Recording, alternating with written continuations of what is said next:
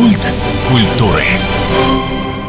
У микрофона Анастасия Магнус. Здравствуйте. В эти дни в Театре драмы проходит мировая премьера спектакль «Рыбак на озере тьмы». В основе пьеса американского драматурга Дона Нигра у которого есть целый цикл так называемых русских пьес. Но вот как она попала на сцену театра драмы, причем тут Шекспир, что увидят хабаровчане, поговорим сегодня. У нас в гостях Никита Андреевич Ширяев, заслуженный артист России, лауреат международных и всероссийских театральных фестивалей и конкурсов, художественный руководитель, драматург, художник-постановщик. Никита Андреевич, добрый день. Добрый день. Давайте о спектакле. Каждый артист, каждый актер мечтает сыграть Гамлета. И у вас в этом спектакле Получается, мечта сбылась. Как Шекспир и Толстой связаны? Толстой и Шекспир связаны э, чисто биографическими данными Толстого, поскольку у Толстого целый длительный процесс его внутренних взаимоотношений с этим мировым классиком, который в результате вылился в финале жизни его в ту самую разгромную статью о Шекспире, которую он опубликовал там незадолго до своей кончины, где просто, ну, выражаясь современным языком, просто размазал по стенке. В особенности на примере просто его разбора короля Лира. Короля Лира ни много ни мало. Меня это настораживало еще с юности. А последние исследовательские работы на эту тему подтверждают мою догадку. Есть несколько интересных статей сейчас. Получается, что за 300 лет до Льва Николаевича где-то в Англии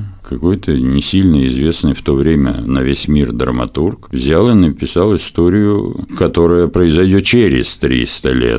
То же самое, он практически равен э, королю Лиру по своему масштабу воздействия на мировую культуру, взаимоотношения с властью, с верой, с Богом, богоборческие реплики. И, конечно, такой финал, который у Лира не сильно нравился Льву Толстому, когда он видел себя, прообраз себя в данном случае. А поскольку он этим занимался в течение своей жизни, а перед написанием вот этой статьи знаменитой в сверхпреклонном возрасте огромное количество времени, которое и так у него оставалось мало, он посвятил перечитыванию Шекспира, да не просто так, в староанглийских изданиях, какую для него это имело огромную философскую ценность, потому что то, что происходит с великими в последние минуты и мгновения, или часы, или дни их жизни, это самое мощное. В исследовании этого театром, драматургии и так далее. Меня это всегда манило, вот эти мгновения, когда эти великие умы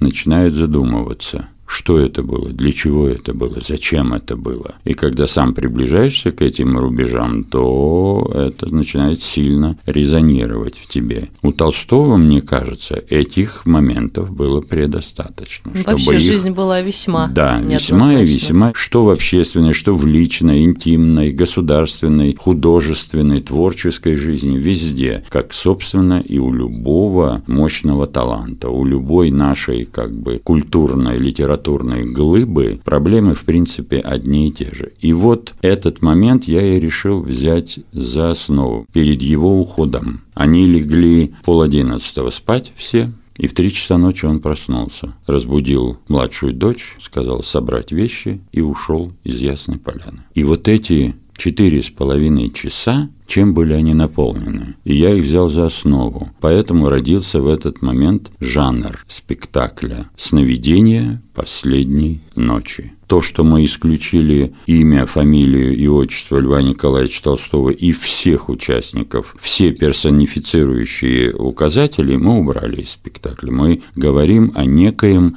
крупнейшем, великом, гениальном, каком угодно, русском большом настоящем писателе. Какие страдания он испытывает, потому что они все равно резонируют в каждом, каким бы высоким статусом не обладал этот писатель. Во-первых, это сразу освобождает от того, чтобы тебе сказали, ну что вы творите, Лев Николаевич, так вот так мог. он не мог, он же великий, он же гений, он не мог вот так ругаться, он не мог вот такие слова говорить. Мы, конечно, почистили достаточно Дона, мы говорим более, укрупняем ситуацию, а еще вводим сюда Шекспира, это еще больше предполагает поднимает уровень разговора, темы, исследований, а то, что это 4 часа, последние, а то, что это сновидение вообще дает полную свободу. Там молниеносная смена всего. Один эпизод вдруг возникает другой, вот эту свободу, которую мы себе дали, не знаю, может быть, она с нами сыграла злую шутку, посмотрим. Но мне кажется, что азарт в этом был. С самого начала интересовало, почему американский писатель, американский драматург. Кто этот человек и почему он взялся за огромный пласт именно русской культуры и насколько бережно он с ней вообще себя вел? Да он человек просто энциклопедического уровня, всемирной культуры очень интересно погружаться в него. Несмотря на собственную какую-то образованность или малообразованность, получаешь очень много материала для размышлений. Во-вторых, он плавает во времени фантастически. Он может перепрыгнуть условно из Древней Греции в современность, в свое Агаю. У него есть прекрасная сага, которую он пишет на примере своей жизни, а в принципе пользуется древнегреческими канонами, условно говоря. Я работаю с ним уже плотно последние пять лет. Сначала я поставил две его пьесы, а потом получилось так, что переводчик Дона, который нам его, собственно, и подарил, Виктор Вебер как-то то ли обмолвился, где-то проскочило, что у него есть пьеса о Толстом. И я к нему пристал, чтобы он перевел ее. К переводчику. Виктор да, Вебер пер... живет да. в Москве, да? Он да, он москвич. Я к нему пристал, мы списывались, как бы разговаривали. Он прилетал на мои премьеры по Дону. И я говорю, что там с Толстым? И он все время, да нет, я не люблю Толстого, со школы не люблю, там еще что-то. В общем, я его достал через пару лет, как он говорит, насильно заставил перевести. Буквально через неделю он мне звонит, говорит, я с ума схожу, перевожу, мне так нравится, это роскошное. В результате присылает мне эту пьесу. Для вас специально этот перевод был? Ну, не его... персонально. Для меня я был какой-то посторонней силой, которая его немножко побудила к этому. Как только он ее перевел, я сразу начал ей заниматься и заболел ей. Потом подвернулась ситуация после последней жертвы, стали выбирать, что следующее поставить. Через какое-то мгновение я вдруг вспомнил, там одна пьеса, вторая, третья, вдруг я вспомнил, у меня же Толстой есть и предложил так, слово за слово, как-то и оно проросло. Сразу решили, что будете играть главную роль? Нет. Ну, то есть в пьесе ведь в самой у Дона молодой два толстых и, в общем, и молодой, зрелый. да, это был очень большой вопрос. Зрелый. Графинь тоже две, молодая да, Софья да, и собственно да, возраст. Да. И вот в вашем спектакле их также две, да. а вы один. Потому что, значит, я до самого последнего момента собирался, конечно, как я могу играть эти молодые сцены, у меня даже в голове такого не было. Но там возникла ситуация, что как бы, я остался без исполнителя. Ну, не было его, и у меня была патовая ситуация. Потом я стал глубже размышлять. И когда я представил себе картину, как сидят два старичка, ну, возрастных человека, и смотрят, говорят, а помнишь? И в это время зажигается свет, на сцене возникает другой интерьер, там входит молодая женщина,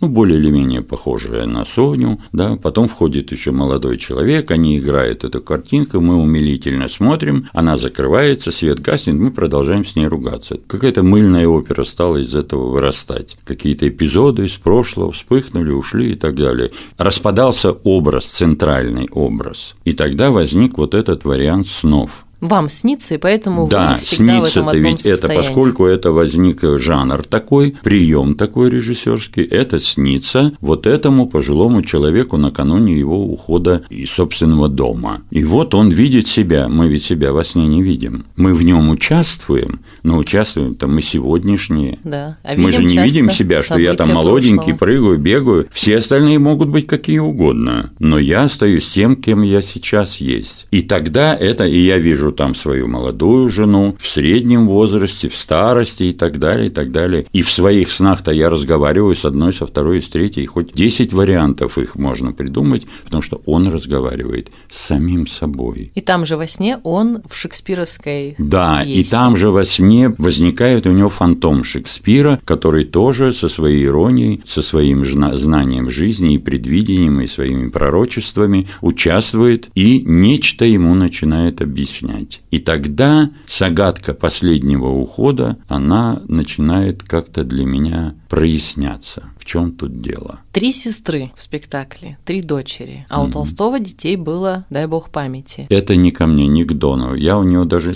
не стал спрашивать, почему осталось три, почему там нету мужчин и так далее. Потому что даже Чехов в пьесе «Три сестры» есть еще брат Андрюша. Да. Не знаю, почему он так оставил, но мне это подходило, я особенно не докапывался. Ну, в принципе, сам автор пьесы тоже сделал некую символическую личность. Да, тем более, что я там не при Доне будь сказано, конечно, сразу обнаружил несколько таких вольностей, потому что он выпускает, например, одну из дочерей в сцене, она к этому времени на самом деле не родилась. И более или менее грамотный, как вы говорите, человек может сказать, ну в чем дело, ну она не может тут играть, ну что за бескультурье и так далее. И я, мы уходили от этого. Вы уже не первый раз с Хабаровским, с театром драмы работаете. Сработались хорошо? Конечно, все, конечно, не, не так просто, не так гладко, и, и совсем иногда бывает не гладко, но тем не менее мы приходим к какому-то результату, хотя у нас был перерыв практически в 12 лет. А вы какой режиссер? Режиссер-актер, который с ними за руку, есть режиссер, который вот я так сказал, а все извольте играть так, как я вижу. Как так можно выбрать имидж или это свойство характера тогда человеческое ну, наверное, да. начинает проявляться, если а я иду не от себя, я иду от того, чем я сейчас занимаюсь. И выбираю стиль поведения тот, причем не относительно всей пьесы, а вот как я прихожу на репетицию и какие у нас в этот момент складываются отношения. Если я вижу или слышу фон какой-то от какой-то актрисы или от кого-то фонит, там что-то не так, там что-то сложилось, я и буду муж, сват, кто угодно сразу и приведу его или ее в чувство. Постараюсь. Но если она что-то сделает не так, я рявкну, конечно.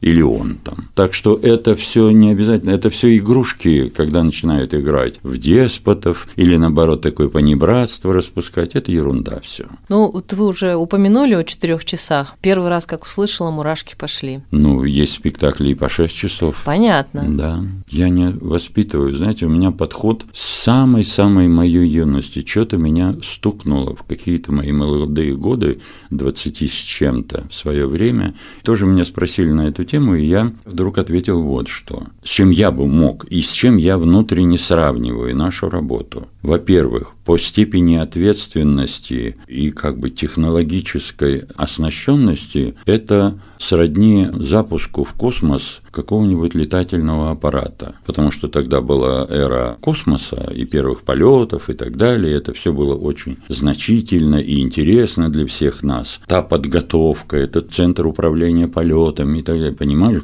какая бешеная ответственность у людей засунуть туда человека, послать его за эти бешеные километры, он будет один в открытом космосе там и так далее, и так далее. И ты-то отвечаешь вот за это, за это и за это. И вот эта мера, высокая мера твоей ответственности внутренней. А второй у меня был пример. Ты стоишь у нейрохирургического операционного стола. Ты сейчас вскрываешь не только мозг зрителя, ты вскрываешь его душу. Ты закладываешь туда что-то, и каким ты должен быть, какие у тебя должны быть руки хирургические, какие должны быть знания, какие должны быть понимания. Мало того, операция ведь может быть идти спонтанно, идти неожиданно, может вдруг какие-то процессы пойти, как говорят в медицине, ураганным путем, и ты должен быть готов и мобилизован в любой момент. Вдруг кто-то захохотал в зале, вдруг кто-то засмеялся, вдруг кто-то уронил пивную бутылку. И чего ты будешь делать, если ты в этот момент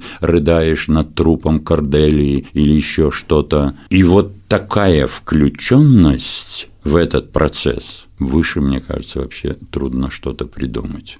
Ну вот я, как зритель Хабаровский, могу сказать только одно. Прийти надо, но надо быть готовым к работе какой-то. Потому что это не тот вариант, когда мы пришли, чтобы посмотреть, чего там у Льва Толстого приключилось в жизни, как именно он жил, и что за подлый секретарь, который пытался, по словам жены, в общем, украсть его дневники. Это совсем, совсем другая история. Нам велит э, закон интервью, мне точнее велит, задать вопросы о ваших работах основных. Ну, во-первых, их было очень много, и у многих э, есть интервью и видео, есть э, видео спектакля «Вышел ангел из тумана». Есть считалочка такая. Mm-hmm. Именно эта считалочка зацепила вас в свое время в тексте? Нет, эта история была абсолютно спонтанно и странно возникла. Я работал в одном из провинциальных э, театров, недалеко от Москвы, руководителем театра, и вдруг раздается звонок, звонит Ширвинд Александр Анатольевич, э, худрук театра сатиры. Привет, Никита, здорово. Значит, я тебя прошу, вот у меня есть тут проблема. Ольга Александровна Аросева, нее юбилей, я хотел, чтобы ты поставил с ней спектакль. Я тебе пошлю пьесу, почитай, э, то потом поговорим. И получаю пьесу, которая называлась совсем не так. Пьеса Петра Гладилина было название совсем другое, сейчас что-то связанное со снегом, с какими-то метелями. Я прочел пьесу, честно признаюсь, и так, чтобы я взлетел под потолок, после этого, само собой, не произошло, потому что сейчас просто с этим очень сложно. Но внутри пьесы была одна фраза.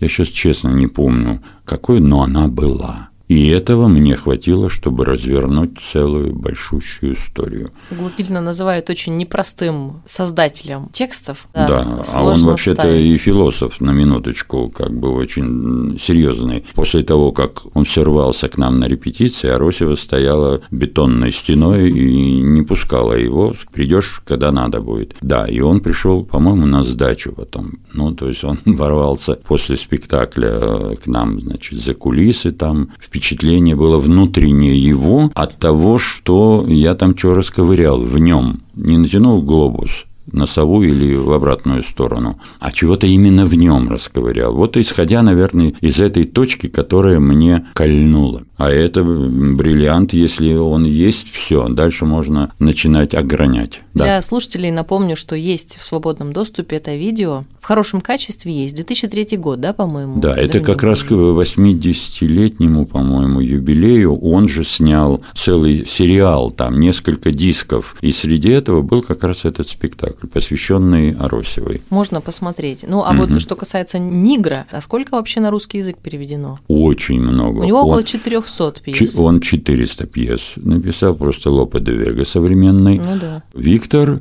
перевел, ну, больше половины, может быть, уже и 300. Ну, считая, у него ведь есть еще и монологи просто отдельные, которые как микропьески такие, на двух, на трех есть. В общем, это не значит, что 300 полнометражных, там, пятиактных пьес. Хабаровский тоже он, как мы уже сказали, не первый раз. Конечно, ждем еще. Ну вот сейчас только-только спектакль появился, еще отзывов зрителей нет, еще нет вот этой реакции, и хочется понять, какая она и какие люди вопросы задают. Ну вот будем ждать. Очень интересно, да. да. Нам остается только сказать вот буквально слово из э, пьесы, что все заканчивается плохо, за исключением девятой симфонии Бетховена, ну и, конечно, наших программ. Спасибо, что нашли время. Поздравляю с премьерой. Благодарю вас. В гостях у нас сегодня был Никита Андреевич Ширяев, заслуженный артист России, лауреат международных и всероссийских театральных фестивалей и конкурсов, художественный руководитель, драматург, художник-постановщик. Меня зовут Анастасия Магнус. До встречи в эфире.